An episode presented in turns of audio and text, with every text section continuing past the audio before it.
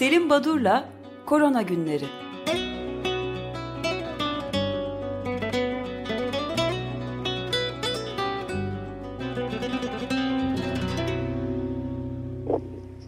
Merhabalar Selim Bey, günaydın.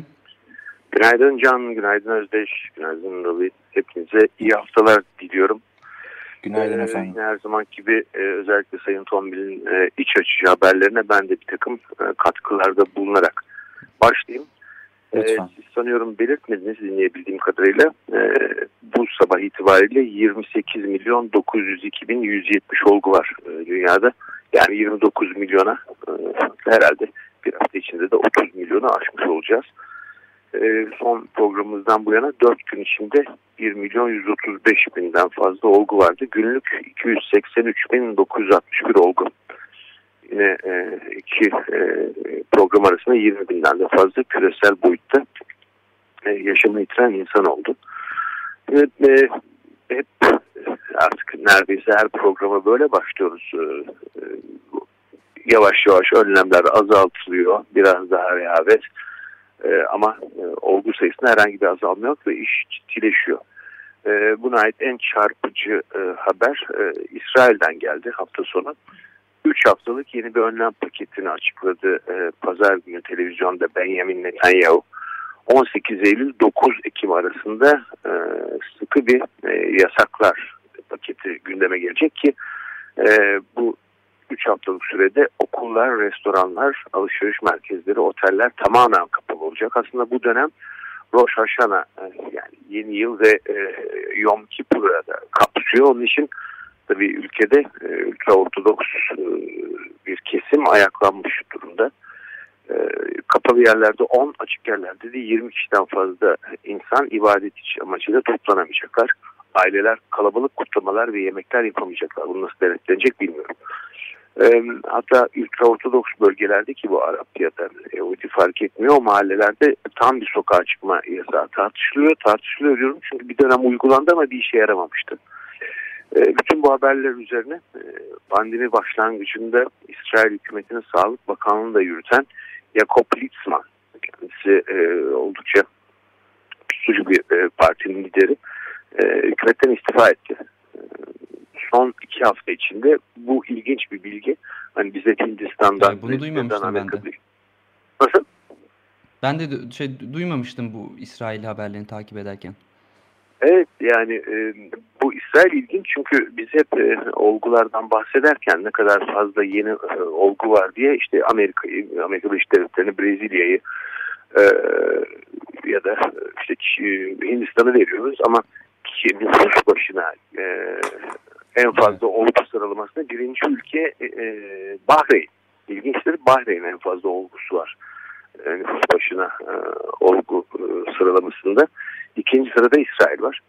O önemli. E, bu sabahki haberlere göre de Belçika'da günlük olgu sayısı sonu 680'e vardı ki bu e, %42'lik bir artış. Fransa'da da e, cumartesi günü 10.561 olgu çıktı. E, artan küçük grupların engellenmesi bu e, kümelerin. Bunun için yeni planlar gerekiyor. E, bunu nasıl yapacağı bilinmiyor. Neden bunu söyledim? Çünkü özellikle e, Fransa'da örneğin liseler ve üniversiteler açıldıktan sonra e, işte farklı bir kentte gidiyorsunuz üniversite yerleşim birimine ya da liseye e, arkadaşlarınız partiler yapmaya, partiler e, vermeye başlıyorlar. Bunun sonucunda e, bu partiden partiye bir apartmandan diğerine gezen e, öğrencilerin e, ciddi bir şekilde salgının artışına yol açtığı söylenmiş. Fransa'da bu, bu tarz e, hızlı koşturmalara e, işte maraton kelimesinden üretilen bir kelime kullanılır. Yani televizyonlarda eğer herhangi bir e, e, bir bağış için e, para toplanacaksa eğer e, işte buna teleton diyorlar. Bu kez e, bu apartmandan apartmana e, geçerek salgının yayılmasına da apartaton adı verilmiş. Böyle yeni kelimeler üretiyor Fransız toplumu bu süreçle ilgili olarak. İngiltere'de de böyle bir partiye 10 bin sterlin ceza verilmiş. Bir, evet, değil. evet ama 50 kişi bir herhalde. ev partisine bir araya gelmişler. Onlar ceza verilmiş. Ama bu şey olmuyor. Caydırıcı olmuyor bu cezalar çünkü çok sayıdaki partiden ancak bir tanesine ya da sokakta maskesiz gezen ülkemizde de televizyonlarda görüyoruz. Birçok Tabii bir de maskesiz gezerin yanında. bahsettiğiniz Ancak gibi bu cezayı özür dilerim. Ee, Yok, 18 yaşının altında birine e, vermişler. Dolayısıyla ödeme ihtimali de yok zaten. Hani ne olacak diye gazetelerde sormuş bu verilen ceza. Evet. Şimdi bu arada Fransa'da e, tıp ve bilim insanları grubu yeni bir grup. E, başını da Aix-en-Provence'dan Laurent Muccielli e, çekiyor. Kendisi Akdeniz Sosyolojisi Laboratuvarı Merkezi'nin e, başkanıymış. Laurent Muccielli ve arkadaşları Fransa'da e, özellikle hükümetin yurttaşlara çocuk muamelesi yaptığını, bilim kurulunun istifasını isteyerek ahlaki suçluluk duygusu uyandırıyorsunuz eğitmek, e, eğitilmesi gereken çocuklar gibi davranıyorsunuz topluma. Bilimi iktidarınız için kullanıyorsunuz. Hiçbir açıklama yapmaksızın sürekli tehlikeden bahseder, bahsediyorsunuz diye e, bu iş böyle yürütülmez şeklinde bir eleştiri yöneltmişler. E, ve Fransa'da bilim kurulu da bu izolasyon süresi biliyorsunuz yani evrensel olarak 2 hafta 14 gündü. Bu 14 günü acaba kısaltsak mı 7 güne indirsek mi tartışması yapıyor kısacası e, bir takım önlemler gittikçe farklı gerekçelerle gevşetilmekte. E, en hızlı artan ülke e, geçtiğimiz hafta sonunda İngiltere'ydi. %77'lik bir artış oldu İngiltere'de. E, biraz önce bahsettiğim gibi Fransa'da yüzde, e, Belçika'da %42, Fransa'da %33, İsrail'de de %31'lik bir artış var. Yani %30'lar civarında bir artış oranından bahsediyor ki bahsedilmekte ki bu önemli bir e, artış oranı e, buna dikkate almak lazım. Şimdi e, iki tane hani dosya gibi e, değinmek istediğim e, konu vardı. Bir tanesi maskeler ve bu anti maske hareketi. Bu konuyu perşembe gününe bırakıp ülkemizde de çok tartışılan okulların açılması ve çocuklardaki duruma biraz ayrıntılı bakmak istiyorum. Evet. Şimdi Ağustos ayının ortalarında ECDC dediğimiz yani European CDC, Center for Disease Control Avrupa'nın Stockholm'da merkezi hastalık kontrol e, önleme merkezi. Buradan bir rapor çıktı çocuklarla ilgili. Orada bir takım e, maddeler halinde bu raporun e, içeriğini e, biraz özetlemek istiyorum. Tüm Covid olguları içinde çocuklar bir kere toplam %5'in altında e, sadece bu kadar küçük bir grubu oluşturuyor çocuklar COVID olguları arasında ve çocuklarda başından beri biliyoruz ki hastalık ağır seyretmiyor. Fatal olgu yani kaybedilen çocuk e, pediatrik COVID-19 olgusu sayısı az. Hastaneye yatışlar az. Demek ki çocuklarda biraz daha hafif geçmekte. E, genellikle hafif ve asemptomatik geçiyorlar. Hatta tanı konu, konulamayacak kadar hafif ya da e, solunum yolu enfeksiyonu, nezle, soğuk algınlığı şeklinde seyretmektedir. Ee, önemli olan bir nokta çocuklar virüsü erişkinlerden daha mı uzun süre ve daha mı yoğun, daha mı e, fazla miktarda, miktar olarak da fazla mı virüs saçıyorlar? Hayır, bunun da çok farklı olmadığı çocuklarda gösterilmiş. Ve bir de çocuklar ve erişkin kesim bu iki kesimin ne kadarı temas etmiş diye kıyaslandığında e, bunu antikor testleriyle yani seroprevalans çalışmalarıyla saptamak mümkün ki erişkinlerde %4.8'inde antikor olan toplum kesimlerinin çocuklarında sadece %2.6 yarı yarıya yani çocuklara daha az bulaşmış bu virüs. Şimdi bütün bu e, çocuklardaki pediatrik olgulardaki e, gerçeklere, verilere baktıktan sonra peki bu okulların açılmasına nasıl yansıyor? İki konu var tabii okullar dediğimizde. Birincisi okulları açarsak çocuklar için bu açılış ne kadar tehlikeli? İkincisi çocukları okula yollarsak oradan alıp virüsü toplum genelinde yayılmaya katkıları olur mu? Ne kadar etkiler?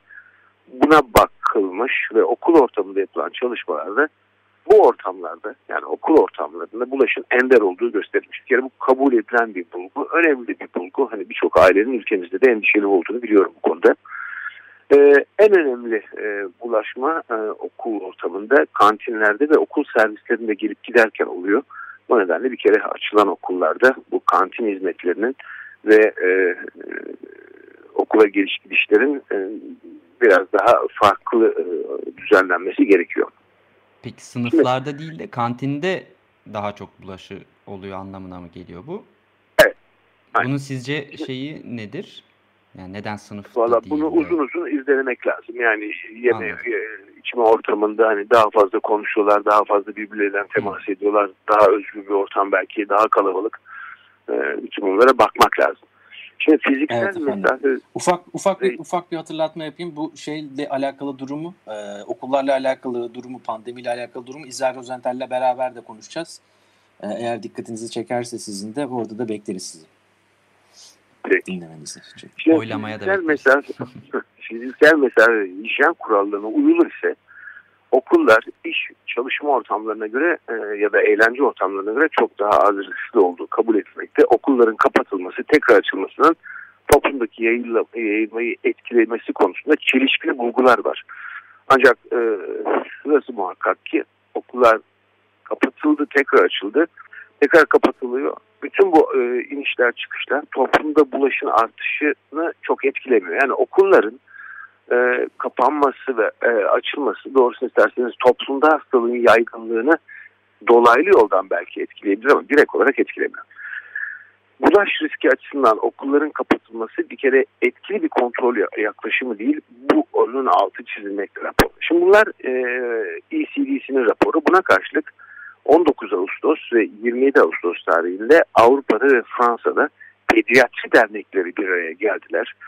Ee, ve e, orada farklı olarak vurgulanan nokta daha çok erişkinden çocuğa bulaşın olduğu konu, konusunda. Yani çocuklar okulda virüsü alacaklar, bunu evdeki ebeveynlerine taşıyacaklar. Bu grip ve diğer solunum virüsü etkenleri için geçerli olan bir mekanizma, bir yol iken COVID-19'da şimdiye dek elde edilen bulgular e, gripten farklı olarak çocukların eve virüsü taşımalarının çok e, sık görülmediğine buna karşılık erişkinden çocuğa yani okul ortamında çocukların kendi aralarında virüsü bulaştırmalarından çok okul çalışanları ya da öğretmenlerden çocuğa bulaşın söz konusu olabileceği söylenmekte. Bunun için okul ortamında yapılması gerekenleri sıralamış pediatri dernekleri. Bir kere dışarıdan virüsün okul ortamına girişini kontrol etmek lazım diyorlar. Bunu engellemek için örneğin günlük semptom kontrolü yani okula girişte çocukların ve çalışanların ateşinin ölçülmesi, işte e, genel bir hastalık halinin olup olmadığının e, kontrolü ki bu çok kolay değil çünkü çocuklarda belirttiğim gibi asemptomatik dediğimiz bulgusuz herhangi bir klinik şikayeti olmayan çocukların sayısı ve oranı fazla. O nedenle bu semptom kontrolü yapılsın ama çok kesin bir sonuç e, e, beklenmesin diyorlar. E, damlacık enfeksiyonuyla bulaşın önlenmesi için biliyoruz ki damlacık enfeksiyonu e, COVID-19 için bulaşın sadece bir bölümü bir de hava ve aerosol yoluyla bulaş var. Şimdi damlacık enfeksiyonu ile bulaşın ön, e, önlenmesi için fiziksel mesafenin e, kurallarına uyulmasının sağlanması lazım çocuklar arasında. Yüzeylerin dezenfeksiyonu, havalandırma ve el hijyeni. Bunu e, çeşitli okullar yapıyorlar. Örneğin e, tuvalete gidişlerin e, yani küçük sınıfların anaokullarının ya da işte ilkokul ilk sınıflarının e, tuvalete gidişten e, teneffüse kadar hepsinin denetlendiği, daha sıkı denetlendiği e, bir durum yaşıyoruz. Temas süresi önemli. E, bu temas süresinin önemi nedeniyle e, okullardaki e, e, okul ve oyun odalarının e, daki öğrenci sayısının azaltılması gerekiyor. Yani 20 kişilik ya da 30 kişilik bir sınıfsa bu sınıfı işte 8-9 kişilik gruplara ayırıp e, yapılması gerekiyor ki bu ne kadar Evet. efektif, ne kadar yapılabilir bir durum. E, bazı okullarda olsa bile çoğunluğunda bunu sağlamak pek kolay değil. Ee, okulların havalandırılması, sınıfların havalandırılması önemli ee, ve e, havadan bulaşın e, olabileceği düşünülerek ona karşı alınacak tek önlem bu fiziksel mesafeden farklı olarak o havalandırma bunun yapılması lazım. Yani kısaca mevcut sınıf sayısının azaltılması önem kazanıyor. Ee, bunun dışında e, okul ve servis, e, kantin ve servislerin önemine dikkatini çektim. Sonuçta pediatri dernekleri okulda risk az ama hiç yok denmemesi gerektiğini e, vurguluyorlar. Hı hı. Yapılan çalışmalar var. Bir iki tane de ona örnek vereyim. Örneğin Belçika'da çocuklara bulaşın %89'u ailelerinden geçmiş. Okul çalışanlarında enfeksiyon riski toplumdaki diğer erişkinlerden farklı değil. İslam, e, İsrail'de okullar tekrar kapatıldı, tekrar açıldı ama okulların açılması tek başına risk değil. Çünkü aynı anda diğer önlemler de azaltılmıştı. O nedenle e, okulları e, açtık e, ama toplumda sayı arttı okulları kapatalım aslında tek hedef okul olmamalı. E, e, tabii ben bu konuda bir şey sorabilir miyim? Tabii. Yapılan bahsettiğiniz araştırma kaç yaş grubu için? Mesela liseler de bunun liseler de dahil mi buna? Okullar dediğimizde bir liseler hayır, var, bir daha küçük hayır, çocuklar var. Anaokulları ve ilkokullar bu çalışmalar daha çok. Tamam. Çünkü açılması planlananlar şu anda liselerde aynı zamanda. O yüzden. Evet. Evet, evet. Sonuç olarak okulların eğitsel ve sosyal yararı okul ortamında oluşacak bulaş riskinden çok daha fazla. Bunun altı vurgulanıyor. Deniyor ki bir çocuğun yaşamı oyun, öğrenme ve sosyal ilişkilerin sürekliliğiyle ilintilidir. Bu nedenle bu çok ufak riski göze alıp okulları kapatmak yerine açmanın daha doğru olduğunu e, önermekte pediatri dernekleri de. Bu e, çocuklarda olup bitenler ve e, okullarla ilgili olarak şimdiye dek e, hep çelişkili gibi görünen çalışmalar, bulgular ve raporlar vardı. İşte gelinen noktada yine çok net olmasa da bir konsensüs bir e, fikir birliği özellikle okulların açılması yönünde seyretmekte. Şimdi diğer nokta e, eğer kaldıysa yine ülkemiz için sadece e, şehirler arası seyahatler söz konusu olacak. Uçaklardaki risk. E, Birçok insan e, uçak konusunda e, duyarlı. Bir kere toplumdaki duruma göre yani hastalığın toplumdaki yaygınlığına göre e, uçakta o toplu o ülke içinde uçaktan bulaşın oranları da değişiyor. İşte örneğin e, Güney Kore'de 225 binde bir risk varmış. İngiltere'de 60 binde bir, Amerika'da ise 6500'de bir. Bu geçen hafta da bu sayısal değerlere değinmiştim. E, bunlar toplumdaki tarama ile saptanan e, oranlar. Şimdi iki tane örnek vereceğim. Maske kullanımının uçaklarda neden önemli olduğunu gösteren iki çalışma. Bir tanesi 5 saatlik bir uçuş. Singapur'dan Çin'e uçuyor. 325 yolcu var uçakta. Ee, bir kişi e, enfekte ediyor. Toplam 11 yolcuyu. Ee, uçağa binmeden önce her ne kadar taramalar yapılsa da o kişide herhangi bir ateş yüksekliği saptanmamış. Uçakta ateş yükselmiş ve e, maske e, taşımıyormuş. Buna karşılık Çin'den Kanada'ya bu kez 5 değil 15 saatlik bir uçuş. E, ama herkeste maske var. E, uçakta bir e, çift enfekte yaşlı bir çift. Ama e, 350 yolcuda enfekte olan yok 15 saat sonunda. Şimdi böyle bir maske takarak e, ve e, denetlemeler geçerek e, uçağa alınan yolcular arasında hani saptanamayan ama uçakta rahatsızlanan bulguları ortaya çıkan ya da e, hiç çıkmasa da virüsü etrafı yayan kişi olsa da e, uçaklarda beklenenden daha az bulaş riski var. Bunun nedenleri aslında uçaklarda e, havanın 3 ile 5 dakika arasında değişen bir süreyle HEPA filtreler dediğimiz özel filtrelerden geçinip e, e, dolaşıma verilmesi. E, bunlar damlacıkları tutuyorlar. E, hava ile bulaşan patojenlerin temasını, patojenlerle teması e, çok aza indiriyor. E, nitekim Air Transport Association e, 4 havayolu şirketinin e, bilgilerini toparlamış ve şöyle bir açıklaması var. Şimdiye dek uçuş sonrasında 100 kişinin enfekte olduğunu e, ama bunların da kimseyi enfekte etmediğini saptadıklarını açıklamışlar. Son olarak da MIT'den Arnold Barnett uçuşlardaki risk 4000'de birdir diye bir açıklama yapmış. Ee, ama eğer orta koltuk boş ise yani yan yana oturmuyorlar. Oturan kişi yanı boş. Daha sonra ki e, e, yan tarafında koltuk o zaman oran 4000'de birden 8000'de 1'e düşüyor. Ee, tabii dediğim gibi ülkelerde değişmekte. Bu oran e, Amerika Birleşik Devletleri için yapılmış bir hesaplama örneğin İngiltere'de bunun 10 misli daha az 40 binde 1'e düşüyor.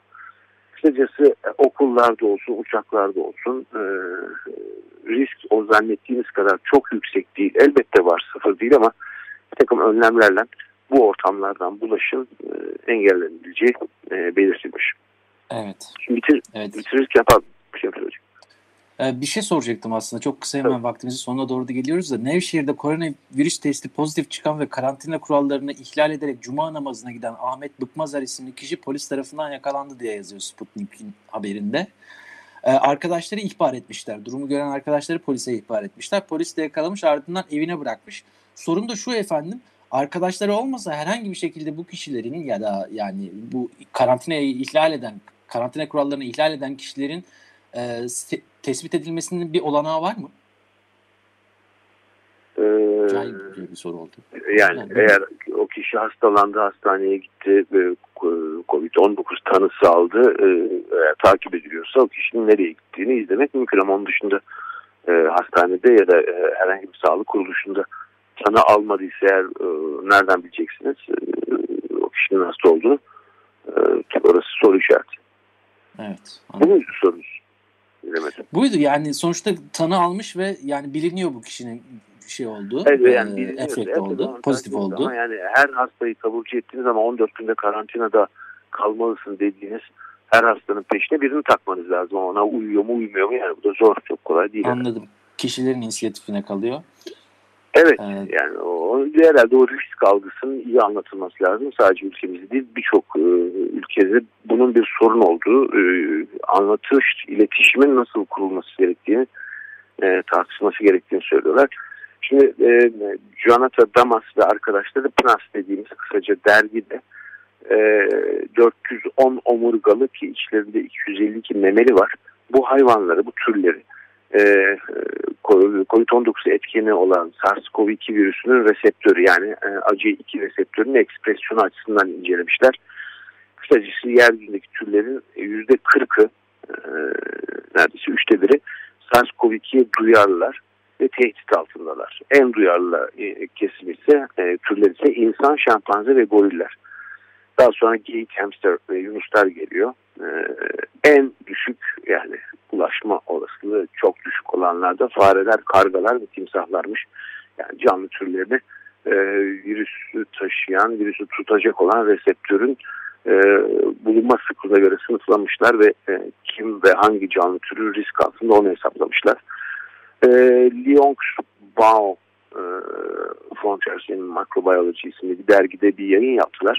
Şimdi ağız ve burun yolundan bulaşan bu virüsün ağızdaki mikrobiyota ile ilişkisini e, ölçmüşler, değerlendirmişler ve diyorlar ki ağzınızdaki florada bulunan bakterilerin türü değişiyor insandan insana beslenme e, alışkanlıklarına bağlı olarak.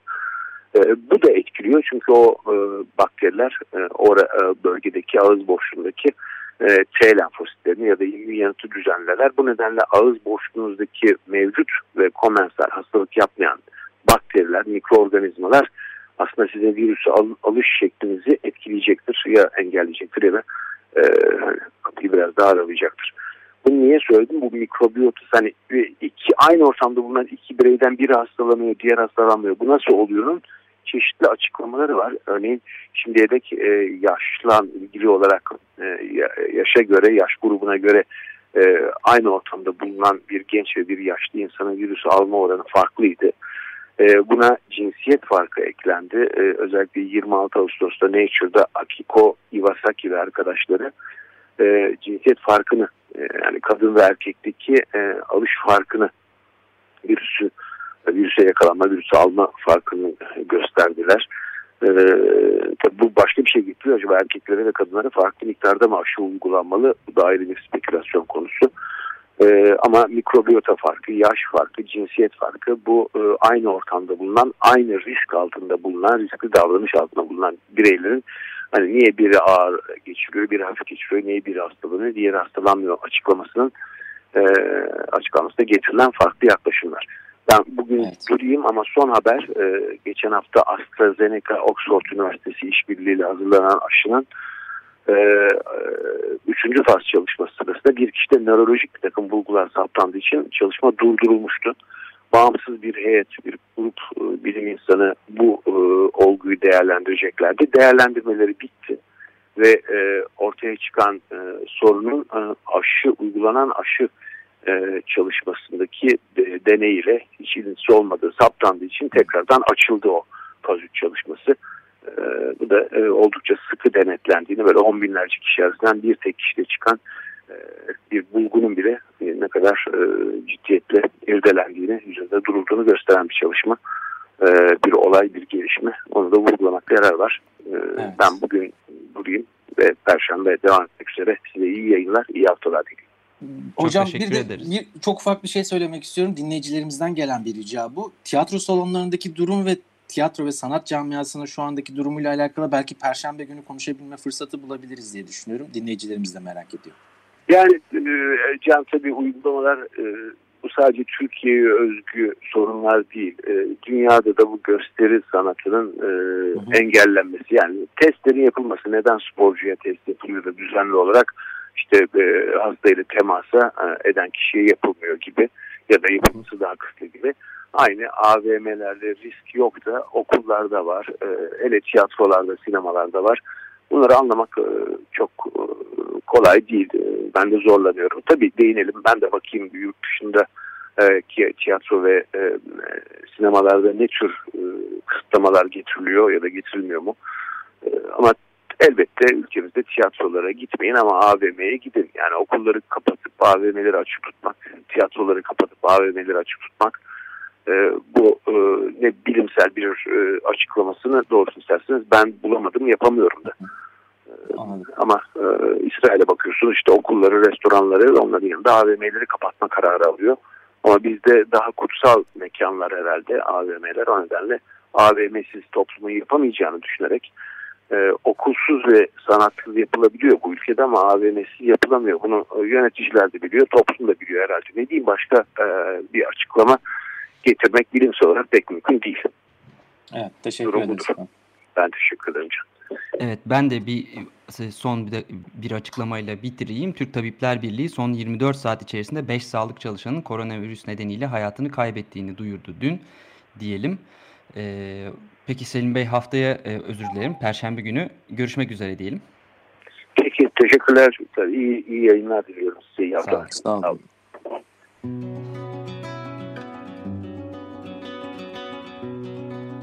Selim Badur'la Korona Günleri